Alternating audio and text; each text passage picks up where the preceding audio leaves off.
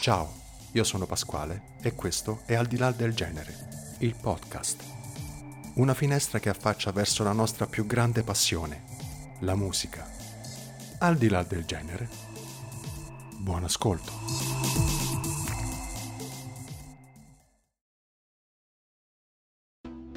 Spesso sentiamo parlare di linguaggio artistico.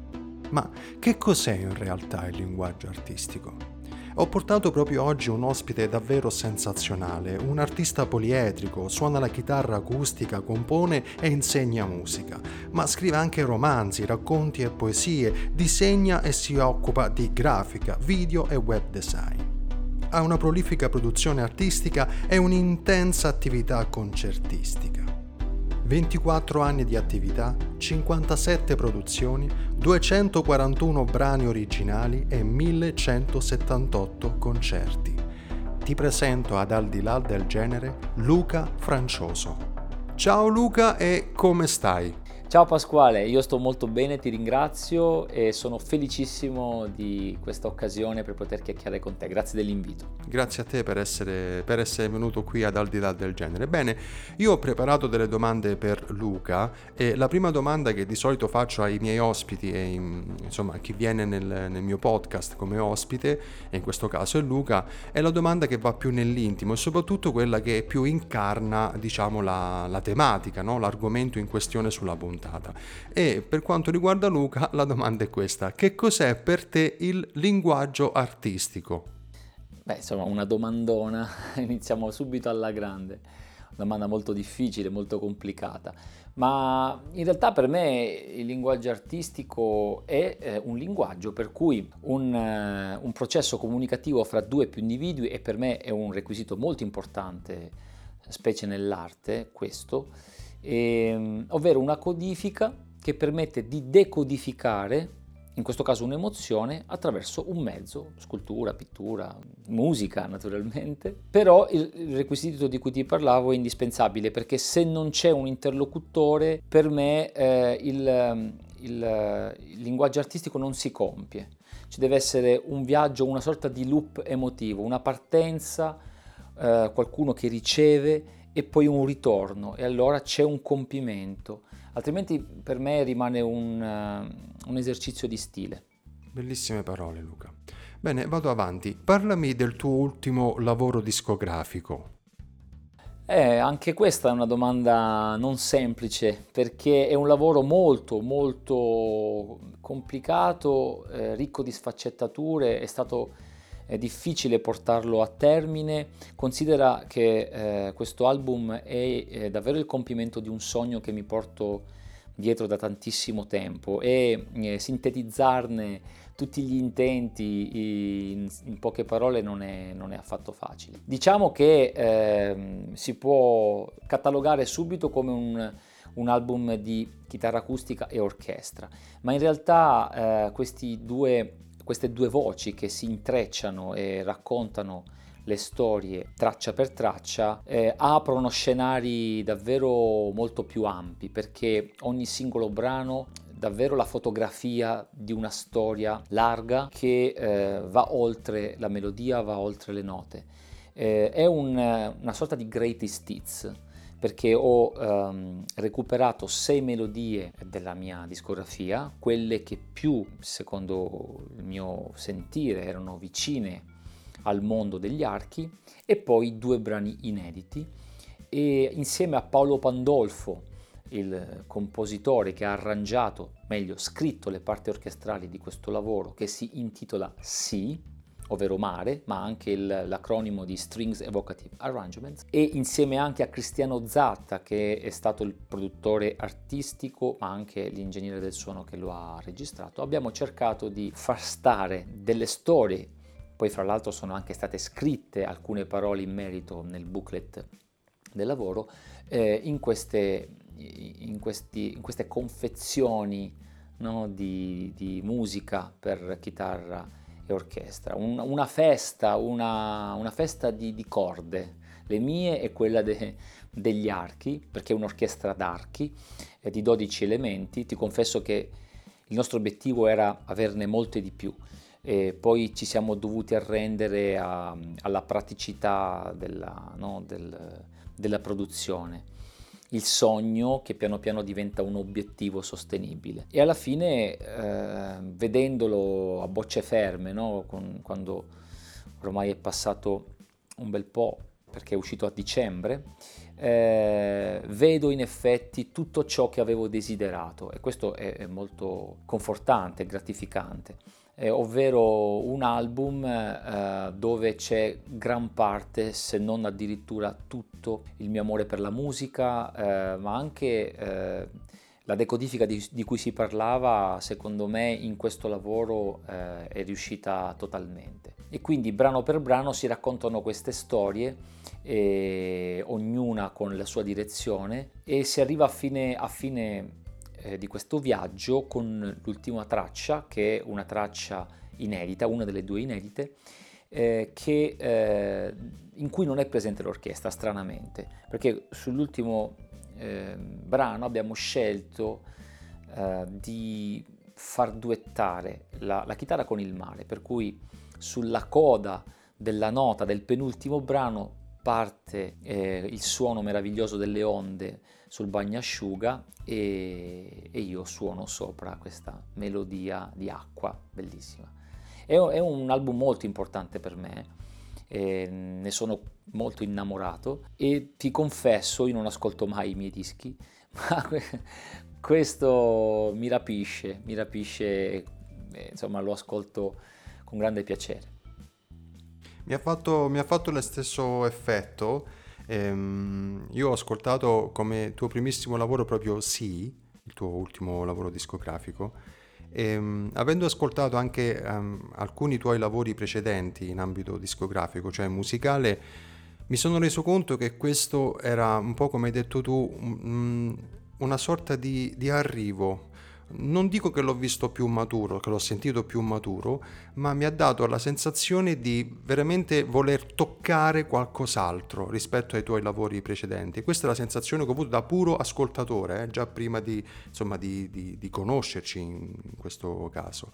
E l'ho trovato anche molto, mh, correggimi se magari sbaglio e passimi il termine, molto da colonna sonora, tra virgolette, nel senso mi ha dato molto questa sensazione rispetto ai, ai, ai tuoi altri lavori, che comunque sono musica per quanto mi riguarda molto da, accompagnamento nella, nella, vita. Io ho fatto una puntata appunto che si chiama La colonna sonora della tua vita, che parla proprio di, questa, di queste musiche che possono accompagnare non solo l'ascolto punto e basta, che può essere in macchina, sul divano, in camera da letto, dove, dove si vuole ascoltare la musica, ma che ti accompagna in dei momenti, magari legati anche a delle situazioni, a dei luoghi e a me sì, appunto il tuo ultimo lavoro mi ha, mi ha, vera, mi ha fatto questa, questa, impressione. Secondo me, se il tuo intento era quello, ci sei riuscito alla ah, Questo mi fa molto piacere perché quando eh, lavori a un progetto sei talmente tanto eh, catturato e, mm, da, dal processo creativo, ma anche da tutte le magagne dopo che si incontrano inevitabilmente eh, lungo le evoluzioni eh, produttive che sei troppo dentro e per cui fai fatica a capire se eh, questo processo di, di decodifica sta in qualche modo disegnando realmente le tue intenzioni o se si sta perdendo qualcosa. Che tu abbia avuto questa reazione, eh, questo mi gratifica molto perché gran parte di quello che io speravo arrivasse è arrivato. Poi sai, mi piace moltissimo eh, l'idea che eh, la musica, in questo caso questa musica, questo, eh, la musica di questo lavoro possa in qualche modo far pensare a una colonna sonora, perché è, in effetti molto evocativa, ma in realtà è la musica stessa che evoca una storia, quasi sempre, anche la, la, la musica accompagnata da un testo, quindi la forma canzone eh, evoca eh, molte più storie di quanto in realtà eh, si ascolta e, e, fa passare. Per cui eh, quando ascolti una, una qualsiasi musica ti fai una storia, ti dirò di più che quando leggi un libro, quando leggi una storia, immagini una musica. A me succede spesso. Quindi c'è questa forma di specchio no, tra i linguaggi, tra questa forma di riflessione tra i linguaggi e che eh, fa capire quanto sia evocativo il linguaggio artistico in genere. E l'idea della colonna sonora, no? come dicevi tu, è bellissimo perché è proprio colonna sonora, la musica è una struttura portante, quantomeno lo è eh, per me quotidianamente. E in questo lavoro credo di, di averlo eh, fatto, di averlo in qualche modo in, inserito quanto sì, più sì, possibile sì. dentro ogni singola frase musicale. Sì, sì, no, ma si nota, si nota. E eh, infatti, tu parlavi prima di forma canzone, mm, una domanda che non mi ero preparato, ma te la faccio comunque. Tu parlavi prima di forma canzone, appunto, cioè nell'immaginario collettivo la forma canzone intro, strofa, ritornello, mid tempo, ritornello e ok, no? Sì. Quando tu componi cerchi di avere di seguire, diciamo, lo stesso standard, chiamiamolo così, o ti lasci davvero trasportare da ciò che, insomma, la tua vena compositiva in quel momento? Ma io eh, ritengo eh, la mia forma eh, musicale come una forma canzone, cioè io suono strumentale per lo più, mi è capitato anche di, di cantare e pubblicare eh, canzoni, eh, in passato non, non, è successo di cantare io, ho, prest, diciamo, ho prestato la mia melodia ad, ad altri cantanti eh, in parecchi dischi e loro hanno prestato la voce alle mie storie. Ultimamente è successo l'anno scorso di pubblicare anche una canzone in cui eh, la mia voce, oltre ad essere soltanto la chitarra, è, è, proprio la mia voce fisica. Però eh, io credo che la, la mia identità musicale possa tranquillamente definirsi eh, cantautorale, anche se è strumentale, eh, perché eh, grosso modo, anche riascoltandomi, mi accorgo di seguire quella, mh, quella, quella scia e, eh, certo. e lo faccio, credo, come una forma di inclinazione, cioè, credo che sia, sì, perché sono cresciuto con, con i cantautori italiani e, e, e stranieri e, ti confesso che ascolto non moltissima musica per chitarra acustica, eh, ascolto tutta la musica e quindi la, la forma canzone fa parte eh, dei miei ascolti quotidiani.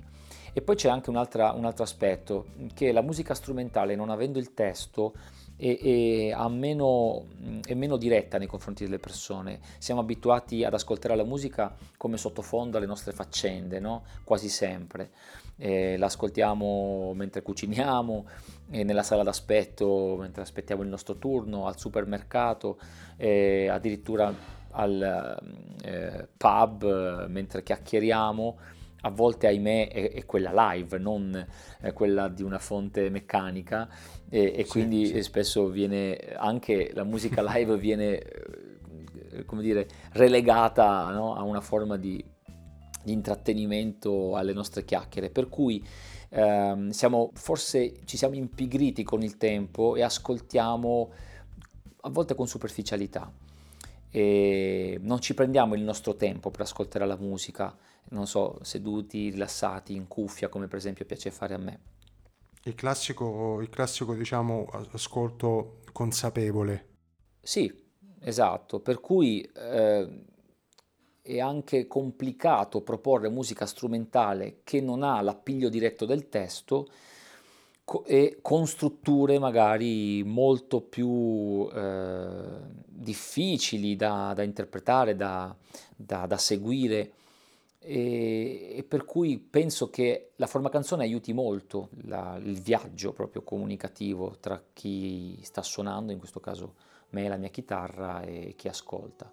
E, e credo che quindi oltre ad essere un'inclinazione è anche un'esigenza, una necessità di accorciare quanto più possibile la, le distanze fra, fra, chi suona e ascolta. Poi è chiaro, ci sono delle ehm, situazioni diverse, brani diversi, spesso mi lascio andare così tanto che non, non mi accorgo neppure dove sto andando, ma seguo, certo. seguo la scia della musica e, e a volte in effetti capita di ascoltare cose che ho composto meno dirette, no?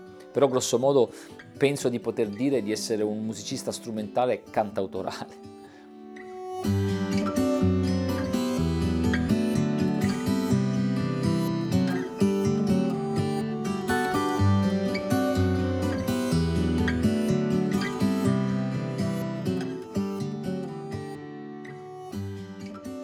Bene, abbiamo capito ormai tutti che Luca è un chitarrista e la prossima domanda è questa. Che legame hai con la tua chitarra, Luca?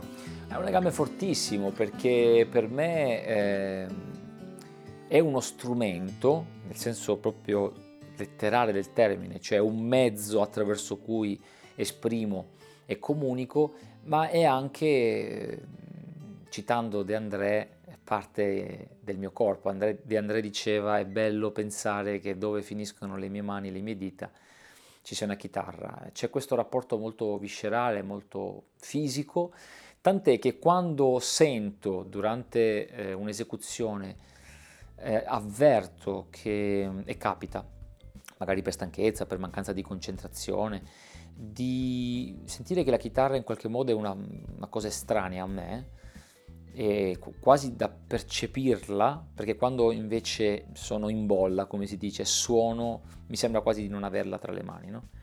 Ecco, allora là capisco che c'è qualcosa che non va, mi fermo e provo a ritornare, sì, in sintonia. È un rapporto molto stretto perché è um, il mezzo attraverso cui parlo per lo più e quindi comunico eh, le mie storie, racconto le mie storie. Però ti, ti confesso che eh, è stato un rapporto anche abbastanza bramoso e distorto per certi aspetti in passato perché guai a chi la toccava, no? E c'era questa gelosia fortissima, lo striscio, le attenzioni, la premura a volte esagerata. E invece adesso sono guarito da, da questa distorsione, è un rapporto molto più sano. Bene, non immagino, ma lo sono con le mie che insomma sono, sono chitarracce, quindi... Ehm, Luca, mi sembra che tu uh, usi Eco, giusto? Sì, sì, sono endorser di Eco, brand italiano davvero importante, con grande soddisfazione devo dire. Vado avanti, da cosa ti lasci ispirare? Ma, ehm, in realtà da tutto, tu, tutto ciò che mi circonda è fonte di ispirazione. Forse quello, restringendo un po' il campo, eh, posso dirti che il dettaglio mi affascina molto. Eh, a volte si pensa che l'ispirazione debba o possa arrivare da macro avvenimenti, cose forti di cui difficilmente non ti accorgeresti. In realtà è, è il dettaglio che nasconde le cose più sorprendenti e credo che sia anche il compito dell'artista, andare a trovare, a ricercare, a sviscerare quelle occasioni che magari altri non riescono a vedere o non possono vedere semplicemente perché sono affaccendati eh, nelle loro eh, quotidiane azioni, lavoro, famiglia, figli, eh, cosa che anch'io naturalmente ho, figli, famiglia, però eh, ho la possibilità di concentrarmi maggiormente, probabilmente rispetto ad altri, proprio sulle piccolezze, su quello che a volte lasciamo passare via. E lì ti confesso che trovo spessissimo cose molto più sorprendenti, molto più grandi, molto più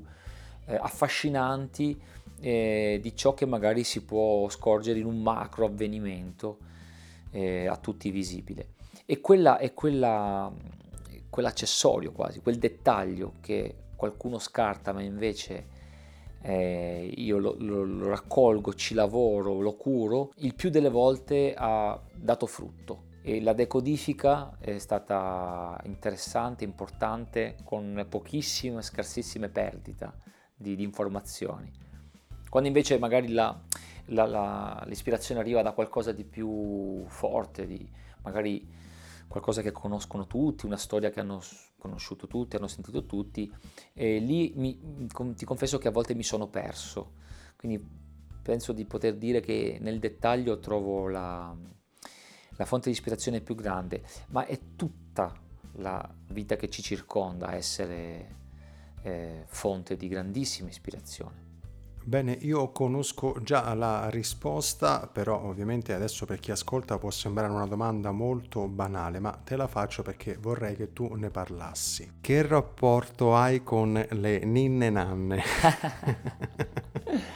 ma vedi, anche lì le ninne nanne sono in effetti una cosa, un dettaglio no, della vita quotidiana. Arrivi a sera e cerchi di far rilassare eh, i tuoi figli con una ninna nanna. Quindi fa parte un po' del, dei dettagli di cui si parlava prima, quindi cercare lo straordinario nell'ordinario.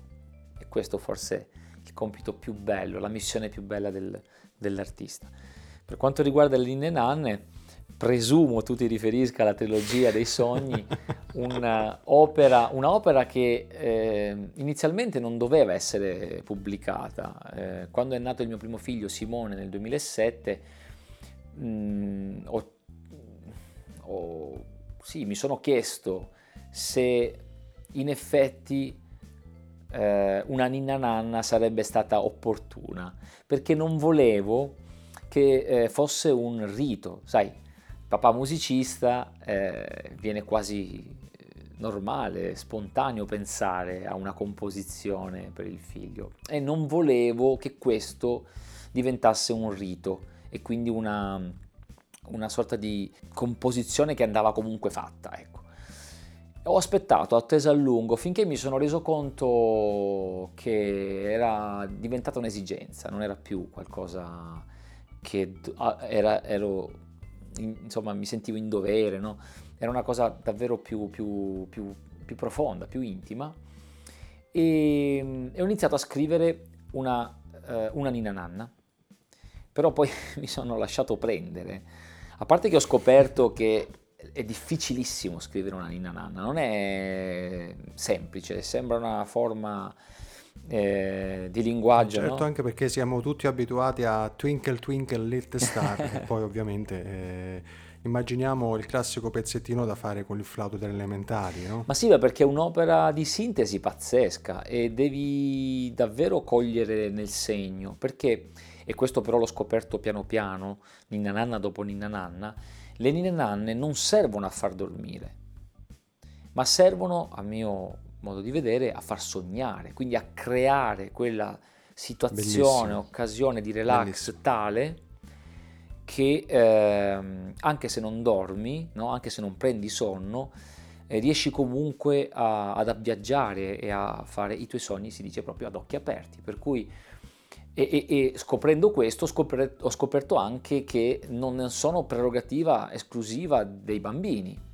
Anche noi ce la, ce la meritiamo una coccola ogni tanto, magari una al giorno, e per cui quando ho cominciato a scrivere lentamente mi sono spostato da un primo linguaggio diretto che mi sembrava potesse essere efficace a un linguaggio molto più ampio perché volevo abbracciare tutto eh, il possibile, no? bambini e adulti. E quindi, come ti dicevo, mi sono lasciato prendere da, da, questa cosa. Alla fine, per il primo figlio, ho scritto sette ninne nanne, una per ogni giorno della settimana. Mi sono anche divertito eh, nel primo disco a fare una per ogni tonalità.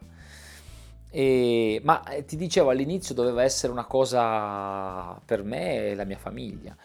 Poi, eh, soprattutto spinto dagli amici, eh, ho, deciso di, di, pubblicarlo e di pubblicarlo con una forma, con un linguaggio artistico e una forma di linguaggio eh, che accompagnasse eh, la musica. E nel primo eh, album ho scelto, abbiamo scelto poi insieme a mia moglie che è stata mi ha accompagnato molto da vicino in questo, in questo progetto, eh, le fiabe, quindi ho scritto sette fiabe e c'era un tentativo di fondo, quello di allontanarsi sia da, dalle ninne nanne più consuete. Mi viene in mente eh, glielo do all'uomo nero che lo tiene un anno intero. Mi sembrava piuttosto inquietante, no? per esempio Cappuccetto molto, Rosso che viene sbranata dal lupo.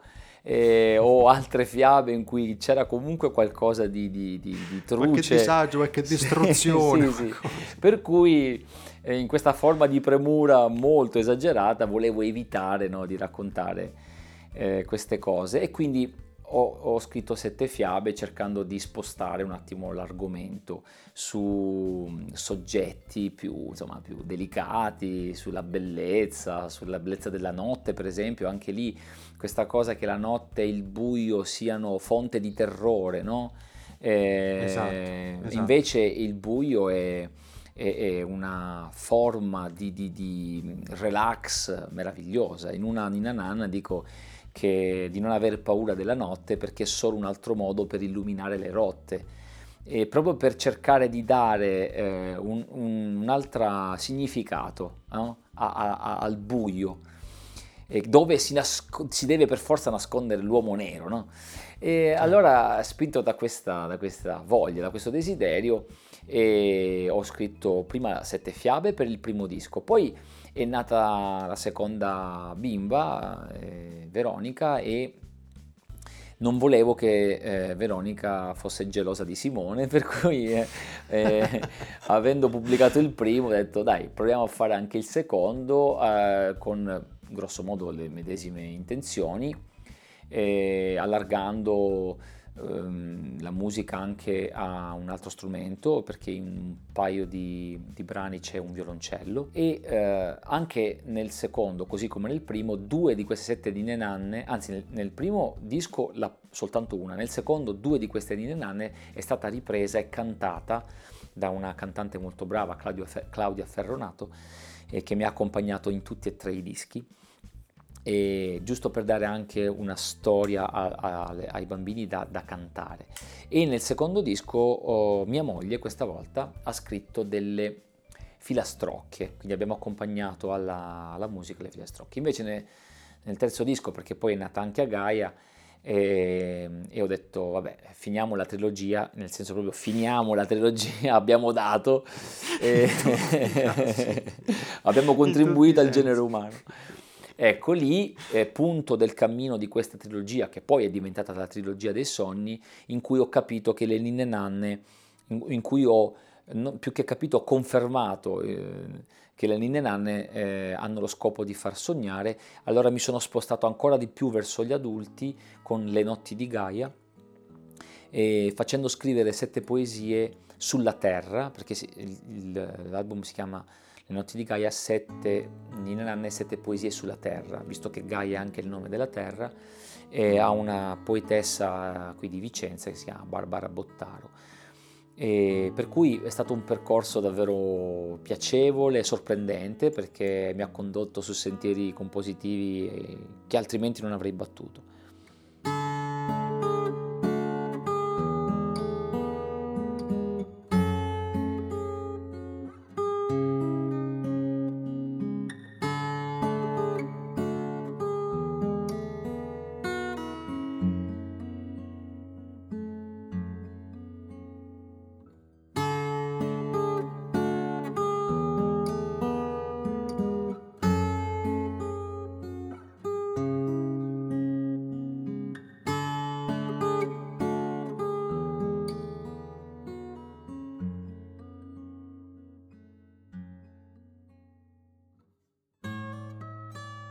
Saperlo prima aveva impostato la puntata solo su questo, ti dico la sincera verità.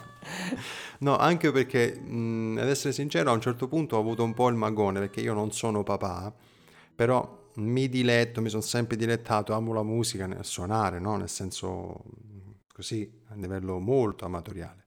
E beh, effettivamente a volte ci ho pensato, ma anche quando ero molto più giovane di adesso, dico, beh, un domani quando poi magari avrò un, come dicevi tu prima, no? Eh, quando avrò magari anch'io un bimbo o una bimba vorrò fare qualcosa e tu hai fatto molto di più di qualcosa e questo ti fa davvero, davvero onore, bellissimo Luca, complimenti. Grazie. grazie Avevo il magone a un certo punto, comunque vado avanti con la prossima domanda.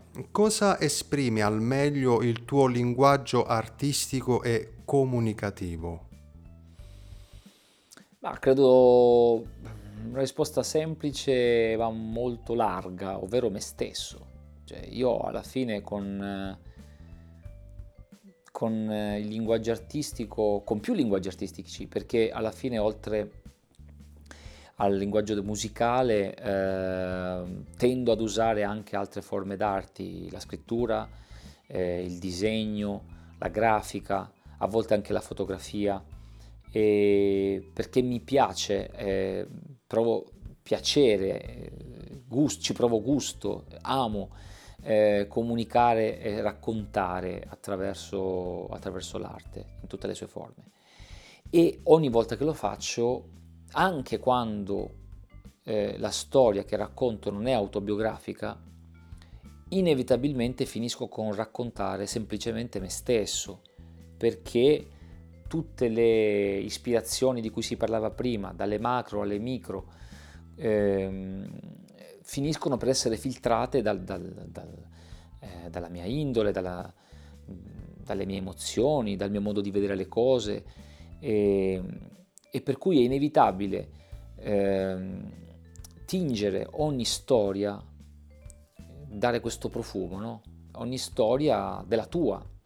Quindi ogni storia che racconto alla fine parla di me in qualche modo, magari c'è soltanto un, un modo di dire, un movimento, un... Eh, qualcosa che richiama alla mia vita, il nome di, di, di, un personaggio realmente incontrato, un amico che viene prestato a magari a un personaggio della storia, una sensazione. Insomma, alla fine eh, credo che eh, venga fuori e, e penso che si, che si senta. Chi mi conosce poi mi riconosce, questo mi è stato detto, eh, io alla fine racconti me stesso, semplicemente me stesso. E poi non c'è neanche, sai, il, come dire, l'ardire di voler raccontare di più. Il tentativo è esprimermi nel, nel modo più sincero possibile, fedele a me stesso e non a un, a un ruolo, e quindi fedele anche a, a me stesso di quel determinato momento storico, che probabilmente contraddice eh, un momento storico precedente o, contra- o, o sarà in contraddizione con un momento futuro, ma sempre vicino a quello che provo nel momento in cui scrivo. Quindi non un surrogato di qualcosa o di chissà che, ma semplicemente Luca. Sì, anche perché poi, sai, in genere vieni catalogato sempre e comunque e quindi eh, spesso occupi un ruolo. Io, ma come tutti i miei colleghi, chi magari è più conosciuto e ha un, un'utenza, no? un bacino d'utenza molto più ampio, eh, alla fine li, li viene, viene, rinchiuso in un ruolo e spesso è difficile uscire da quel ruolo. Io invece credo che quel ruolo sia una trappola, sia un, uh, un inganno per la gente, ma soprattutto per, per chi ci si ritrova quasi costretto. Certo soprattutto perché si ha una maggiore ehm, libertà di espressione. Sì, senza dubbio, perché sei sempre sicuro di essere, eh, di essere stato vero. Perché se tu fingi, in qualche modo qualcuno, a, a qualcuno puoi comunque non piacere, comunque qualcuno pot- potrebbe non gradire la tua proposta. Quindi se proprio non devo piacere, almeno rimango me stesso. Certo. Così certo, certo, se c'è certo. un feedback sono certo che è un feedback genuino. Naturalmente mi farò una ragione chi non, per chi non gradisce, ma sarò felice per chi magari ha gradito perché ha gradito me stesso, il vero me. Bellissimo, bellissimo, bellissimo. Bene. In che direzione sta andando la musica odierna e che tipo di linguaggio trasmette secondo te?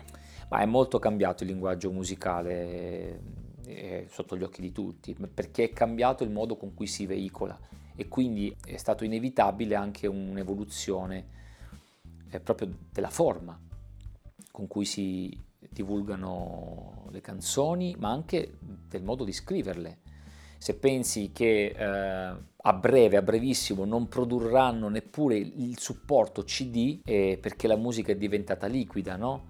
E c'è un ritorno un po' così per gli appassionati, gli amanti del vinile, c'è un ritorno di questo supporto, ma è visto quasi come una nostalgica fo- forma di, di, comunicazione, molto bella fra l'altro anche da, da, avere in casa, da possedere, da toccare, grande, si apriva, non so se, se ti ricordi, il classico sì, rito. c'erano quelli doppi che te, li aprivi, ti leggevi le storie dentro, le foto erano grandi, poi si è ridotto sempre di più, c'è, sempre sta- una, c'è, c'è stata una riduzione sempre al più piccolo, quindi al CD e poi all'MP3 addirittura che non si, che non si tocca, no? e, e que- questo naturalmente ha fatto perdere anche qualità nella, eh, nell'ascolto. E se pensi che un file eh, che, eh, CD, per esempio, che è insomma, mediamente una sessantina di mega, settantina di mega, è un file MP3 e 10 volte più piccolo, perché sei, sei sui 6-7 mega, alla fine certo. capisci quante informazioni poi si perdono. No? Siamo abituati, quindi ci siamo abituati ad ascoltare la musica così, adesso la ascoltiamo dalle casse del cellulare di 1-2 watt e, e, quindi si è persa uh, molta qualità. Ma oltre a questo cambiamento c'è un cambiamento proprio della, del modo di scrivere, perché? Perché si è tutto ristretto in pochissimi secondi, ti giochi la vita in pochi, in, veramente in pochi, in pochi minuti è tutto più veloce, si salta da un brano all'altro con molta più facilità. Se tu vedi l'insight dei video su YouTube, vengono visti grosso modo a pochi secondi. Non è un caso che eh, si conta una view, eh, Facebook mi pare siano tre secondi. Cioè pensa, tre secondi, non fai in tempo neanche a partire il brano, perché? No, no. Perché altrimenti eh, non, i, i, i conteggi sarebbero molto più piccoli e YouTube è un po' più ottimista e sei sui 12 secondi, no? Però è comunque poco, perché la nostra, la nostra attenzione è veramente limitata e i miei figli non sanno più che cosa vuol dire annoiarsi. E io invece quando mi annoiavo era lì che trovavo delle idee perché passavo un po' di tempo con me pen- e pensavo, pensavo alle cose. E quindi c'è tutto ristretto, un post, una notizia dura due ore, poi ciao, finito è vecchio. E quindi la musica si è, si è proprio evoluta, è cambiata. Una volta c'erano queste lunghe in- introduzioni, eh, a volte c'è chi ne abusava, faceva due o tre minuti di introduzione e poi partivo col brano. Adesso i brani partono direttamente col ritornello, perché, cioè con la parte forte del pezzo, perché altrimenti... È vero, è vero, questa non, cosa. Eh, eh, c'è il rischio che non venga ascoltata. Scusa, perdonami Luca, ci pensavo proprio perché hai detto una cosa che ci pensavo giusto davvero un paio di giorni fa. Sono sparite le intro. Sì, perché... Sono sparite le intro. Eh, beh, guarda, facevo questa riflessione, co- completavo questa, questa, convinzione con la riflessione di, di oggi in macchina. Stavo ascoltando una trasmissione radiofonica. Se tu fai caso i, questo è un po' che succede, non, certo, non accade certo adesso, però è, è, un segnale anche questo. Se ci fai caso, i conduttori radiofonici parlano esattamente eh, fino alla fine dell'introduzione della canzone, cioè smettono di parlare, quindi lasciano spazio alla musica quando il cantante inizia, come a dire che eh, tutto ciò che c'è prima non è così importante. E invece chiaramente non la penso così, però è una fotografia eh, è un indizio no? di come eh, in effetti le, le introduzioni strumentali, eh, che siano corte o lunghe, non sono, non sono più parte della, della, scrittura. Adesso si inizia sparati col ritornello e questo è una, un cambiamento dovuto al cambiamento de, de, del contesto quindi è veramente, è, ha veramente preso una direzione abbastanza definita, devo dire. Non lo so se poi continuerà eh, su questa strada. Eh, posso dirti a gusto personale, a costo di, di sembrare un eh, nostalgico eh, anziano che il boomer cioè, adesso, si usa bravo si usa questa parola no? a costo di sembrare veramente un vecchio bacucco e sono naturalmente affezionato a un'altra idea di ascolto, ne parlavamo all'inizio, quindi l'idea di prendersi del tempo per ascoltare. Cioè la musica non la devo subire, anche, anche perché mi darebbe fastidio, cioè se non scelgo di ascoltarla, eh, darebbe fastidio. Non è, non è un caso che nei pub, quando succede di trovarsi eh, nel bel mezzo di un concerto e tu in realtà sei andato a berti una birra con un amico, la musica dà fastidio perché tu vuoi parlare. Eh, eh, purtroppo poi vabbè lì eh, si innescano altre mh, dinamiche distorte perché se tu entri in un pub e sei andato solo per bere una birra, non gradisci la musica, pretendi che eh, la musica venga abbassata, ma in realtà è sufficiente uscire e trovarsi un pub dove non c'è musica e questo eh, purtroppo poi causa eh, davvero dinamiche di cui si parla e si discute da anni, della musica live nei pub.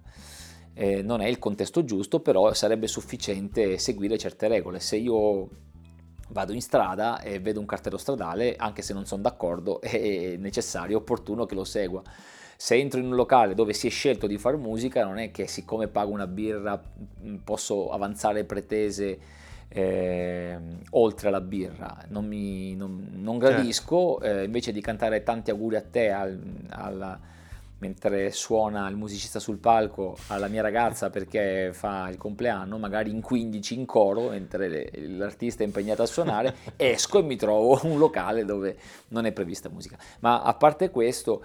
Eh, quando, non, non, quando, è subita, non è scelta, la musica può dar fastidio. Io voglio sedermi con le mie cuffie e ascoltarmi, e ascoltarmi la musica, farlo più volte, magari l'ascolto di uno stesso pezzo, perché magari mi dice cose diverse in momenti diversi.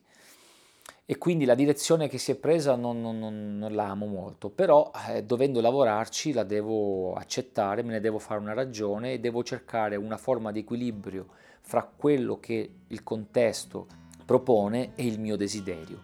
Mm, non so se l'ho trovato, probabilmente no, eh, considerato eh, la, la, fatica che spesso faccio nel stare dietro a queste, a queste nuove regole.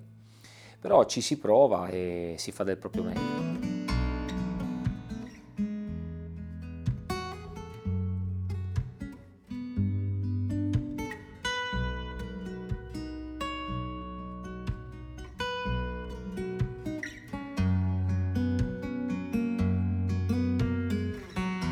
ricordi il tuo primo vero e consapevole approccio con la musica?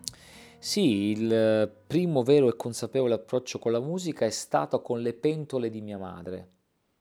Quando ero, quando ero piccino eh, mi sistemavo, come probabilmente il 99% dei bambini, le pentole di fronte a me con i mestoli di legno e eh, con i coperchi eh, appesi quando, dove riuscivo con fili, corde, cose veramente trovate eh, nel, nel, nella cassetta degli attrezzi di mio padre e cercavo di eh, suonare questa improvvisatissima batteria.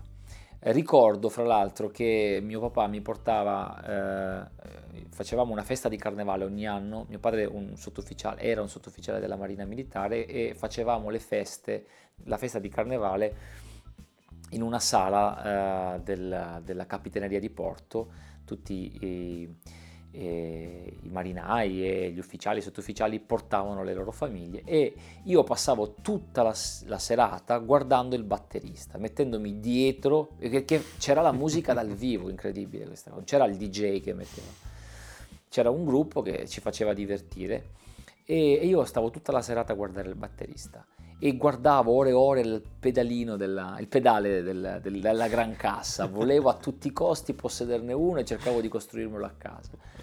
Quindi il, mio, il primo approccio lo ricordo, lo ricordo, in cameretta mia, cercando di imitare il batterista che vedevo alla festa di carnevale. Poi è successo che avendo mio papà all'ufficio in casa, insomma, era, diventava difficile per lui lavorare con, con il casino che facevo io. E ricordo, mi mettevo le cuffie e ascoltavo e Defi- mi ricordo, ho questo ricordo veramente preciso, come se fosse ieri, The Final Countdown degli Europe, cercando di imitare eh i numerevoli assoli di quel, di quel, pezzo di batteria. e, e facevo veramente casino. E, allora mio padre mi ha proposto, ma perché non proviamo la chitarra che, che esatto, è più quieta e mi permetterebbe di lavorare? Lui l'ha girata che essendo in un paesino di mare avrei potuto suonare nei falò, sai, ha fatto un po' leva anche sulle ragazze. Beh, furbo, sì, dai, furbo, sì, furbo. E ci è riuscito naturalmente. Ma poi, poi abbracciato la chitarra ho scoperto che non ero appassionato della batteria, ma dell'aspetto ritmico. Ritmico, del, infatti, te lo stavo eh, dicendo. E per cui eh, anche la chitarra è uno strumento molto ritmico e ho capito che potevo fare esattamente quello che sognavo di fare anche con la chitarra e anche con altri strumenti e quindi lì è iniziato poi il percorso chitarristico. Che tu poi tra l'altro, mh, lo lascio dire a te, usi una tecnica mh, sulla chitarra molto particolare che magari in più non, non conoscono, ma voglio appunto, insomma, spiegaci mh, di cosa si tratta. Ma si chiama fingerstyle, è semplicemente un modo per definire una tecnica esecutiva, ovvero il suonare con le dita ultimamente, o forse non proprio ultimamente, diciamo che è sempre stato visto come un genere musicale, cosa suoni il fingerstyle. In realtà è una tecnica esecutiva che, sì, suonare con le dita, però il suonare con le dita, perché anche la chitarra per esempio in nylon, la chitarra classica con cui si suona il repertorio classico, si suona con le dita, però il fingerstyle fa riferimento a un repertorio particolare. E ecco, quando tu dici chitarra classica pensi subito al repertorio classico, in realtà la chitarra eh, classica si chiamerebbe chitarra in nylon, si, viene chiamata definita classica perché è associata a un percorso classico, così come la chitarra acustica andrebbe chiamata folk perché è associata a, un, repertorio folk. Noi invece chiamiamo chitarra acustica la chitarra acustica, ma anche la chitarra classica è una chitarra acustica, cioè senza elettrificazione. No? Il fingerstyle propriamente detto, cioè il classico fingerstyle si riferisce al repertorio americano che inizialmente eh, prevedeva un, un, l'utilizzo di un certo genere specifico, ovvero il blues, il ragtime. Poi piano piano si è evoluto e ha cominciato, infatti eh, il primo fingerstyle viene chiamato finger picking, poi c'è stata questa evoluzione, è diventato fingerstyle perché eh, si può suonare tutto, tutti i generi e quindi ecco perché poi viene associata a un genere, no? Però è semplicemente un modo, mh, il modo di ottenere più voci sulla chitarra, quindi ottenere un risultato pressoché simile a quello del pianoforte, quindi avere la voce del basso, l'accompagnamento e la melodia anche su uno strumento che eh, di consueto viene usato per accompagnare alla voce. No? Chitarra folk di solito la si usa, i cantautori per esempio la utilizzano per accompagnarsi e, e cantare. E invece eh, il fingerstyle, quindi suonare la chitarra con le dita, cerca di ottimizzare tutte le sfumature sonore dello strumento, anche la percussione, non solo sulle corde, quella forse più conosciuta, ma anche sulla cassa della chitarra, fino a eseguire davvero eh, più voci e brani in una maniera che sembra impossibile. Certo, certo, certo. Il tuo primo, primo insomma, hai, tu hai iniziato con il plettro come tutti, immagino, poi dopo... No, io ho iniziato, da... no, no, ho iniziato proprio reperto, con il repertorio classico. Sono ah, andato ah, bene, bene, bene, da un maestro, da privato, ancora quando vivevo in Calabria, con l'intenzione di fare poi il conservatorio. E quindi ho cominciato a studiare eh, un percorso eh, classico, quindi con eh, Fernando Sor, Carulli, eh, Sagreras, tutti questi autori eh, appunto per, per, per, chitarra classica. Poi quando sono venuto, mi sono trasferito, ho lasciato un po', anche perché il trasferimento non è stato molto semplice considerando i 1200 km da Bagnara Calabra a Padova, due mondi completamente differenti, più che la musica mi ha aiutato molto lo sport, il pallone mi piace chiamarlo pallone, no calcio. Eh, pallone, pallone, chiamiamolo pallone. Pallone, calcio pallone. è più una sorta di industria. E il pallone mi ha dato molto una mano. Poi quando ho ripreso a stare anche più a mio agio, anche qui, Uh, ho ripreso a suonare la chitarra andando da un insegnante di chitarra classica, convinto di riprendere il percorso abbandonato per un po'. Tra l'altro nella pausa ho cominciato a scrivere anche canzoni, a cantare, a, a trovare un po' la mia voce. No? E, e, mi ricordo che dopo un po' di lezioni da, da, da questo maestro di Padova ho sentito un disco di un fingerstyler. Ho detto bellissimo, ma questa band, come si chiama? In realtà era un chitarrista solo, ho detto no, io devo suonare così e da lì poi è partito l'amore per questo genere, per questo stile. Beh, questo è l'effetto che fa un po' a tutti effettivamente quando si sente un buon chitarrista che usa appunto questa tecnica. Bene, ritornando un pochino al discorso del linguaggio artistico e comunicativo, mentre scrivi i tuoi romanzi o i tuoi racconti, Luca, componi nella tua mente un'ipotetica colonna sonora che potrebbe accompagnare i tuoi libri? Certamente sì, ne parlavamo prima. Eh, quando ho detto che quando leggi no, ti immagini una musica, quando ascolti una musica ti immagini una storia. Io quando scrivo, scrivo con la musica, quindi per lo più di pianoforte. Mi piace eh, moltissimo eh, accompagnare proprio l'atto della scrittura con le note eh, del pianoforte e, eh, e, non della chitarra, no? che è sì, uno sì. strumento che sì, conosco e per cui mi, a volte mi, mi, distraggo, invece il pianoforte mi, mi, permette di concentrarmi molto di più. Sicuramente musica strumentale senza eh, il testo, perché lì sarebbe davvero una fonte di distrazione importante e quando scrivo eh, mi lascio cullare, importare, trasportare dalla musica che sto ascoltando, per cui scelgo anche il mood adatto al tipo di scena che sto scrivendo. Oppure mi capita spessissimo di immaginarla, quindi di non avere la musica in cuffia e, e di provare a immaginare come un commento musicale eh, possa accompagnare quel, quel determinato eh, momento del romanzo. Bene, Domandi- eh, ci avviamo alla conclusione con le domandine forse un pochino più così, diciamo, easy. Sì, più easy, facili, più mi hai fatto fa- domande difficilissime. Bene, un pochino più easy. Quali sono i tuoi musicisti o artisti preferiti, Luca? Premetto che mi piace mh, davvero di tutto, per cui ho, faccio costantemente, quotidianamente un ascolto eh, veramente ampio.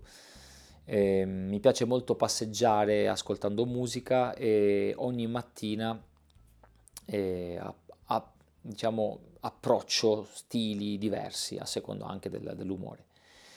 Se devo però eh, scegliere art- degli artisti, ecco, uno non riuscirei, ma più artisti, ehm, posso citare Damian Rice, che è un cantautore irlandese, poco conosciuto in effetti. E ultimamente ho scoperto un artista che amo molto che si chiama Siml, americano, e, e poi mh, tutta la musica che, con cui sono cresciuto tutto il cantaurato italiano e quindi i più importanti Baglioni, Venditti, De André, Fossati ehm, e, e, e i gruppi che negli anni Ottanta, almeno nel mio paese, venivano più ascoltati, ovvero i Pink Floyd, e, e Led Zeppelin e quindi insomma anche un po' di rock scorre nelle mie vene. E, per quanto invece riguarda gli artisti strumentali, eh, mi piace moltissimo Pat Mettini, eh, mi piace molto il suo approccio proprio alla musica. E, e poi forse il cantante, band, la band che più ha, ha influito e accompagnato questi anni è Dave Matthews Band, una band americana, anche questa band poco conosciuta, ma che ho avuto anche il piacere di, di vedere dal vivo più volte. Eh, mentre ti parlo sto cercando anche di pensare agli ascolti, agli ultimi ascolti, perché poi ti leghi anche alle cose che stai ascoltando più, più recentemente. Ma grosso modo questo credo di aver fatto un quadro piuttosto completo.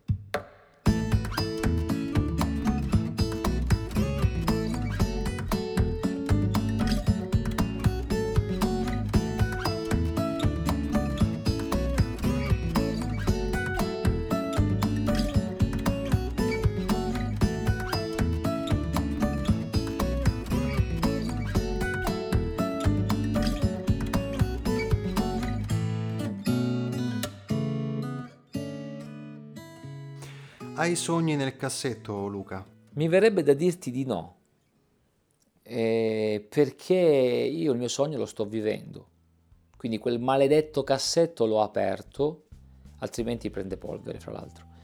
E l'ho aperto, l'ho scassinato perché la chiave non si trovava, non te la danno mai sta chiave. E, e ho cercato di viverlo eh, da subito, da, da quando ho capito cosa amavo fare. E grazie a Dio è successo piuttosto presto. E ehm, ti dirò di più che quel cassetto l'ho rotto, così non c'è proprio la possibilità che qualche sogno per sbaglio ci finisca dentro. Sì.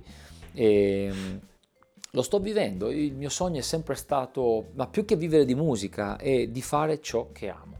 Quindi se un domani dovessi smettere Mi auguro di no, ma insomma, dovessi smettere di amare, di fare musica, di scrivere libri, di, di disegnare, di, di, avere a che fare quotidianamente, quotidianamente con il linguaggio artistico e trovassi un nuovo modo di esprimermi, qualunque, qualunque esso sia, penso che farei, farei quello. Quindi il mio sogno nel cassetto è mh, mm, fondamentalmente, suona un po' stucchevole quasi dirlo, ma sembra una frase da cioccolatino, ma me ne scuso, è la verità, è essere me stesso, cercare di fare sempre ciò che amo. Purtroppo non sempre si può fare, in quel caso provi a fare del tuo meglio per fare comunque quello che si riesce a fare. Eh, anche vivere di, di, arte adesso non è che sia semplice, soprattutto quando una, fai anche una scelta eh, anche insomma, più larga come non solo vivere di musica ma avere una famiglia, condividere la tua vita con delle altre persone di cui magari sei anche responsabile.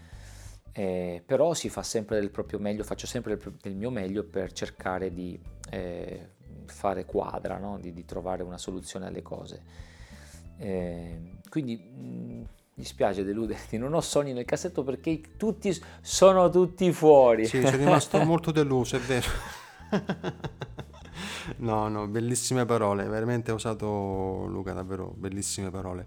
Dove, dove, dove sei più attivo? Insomma, dove, dove si può scoprire di più quanto riguarda Luca? YouTube? Cerco di utilizzare, pur, pur non amandoli, pur non amandoli, lo confesso, perché i social eh, hanno una dinamica di condivisione, di linguaggio che, e, e, e tempistiche che non sono mie cioè le, le utilizzo perché è necessario farlo. Probabilmente se facessi nella vita qual, qual, qualsiasi altra cosa eh, che mi permettesse di evitare di usare i social, lo farei volentieri. E, però benché io non li ami, su tutti i social cerco di essere presente, cerco di sfruttare i mezzi che ci sono a disposizione perché eh, la divulgazione arrivi più in là possibile. Quindi YouTube, eh, Facebook e Instagram e Twitter. Questi sono i quattro social mm-hmm. che mm-hmm. utilizzo. Per il momento non ho ceduto a TikTok, per, eh, di cui non faccio, di cui non commento.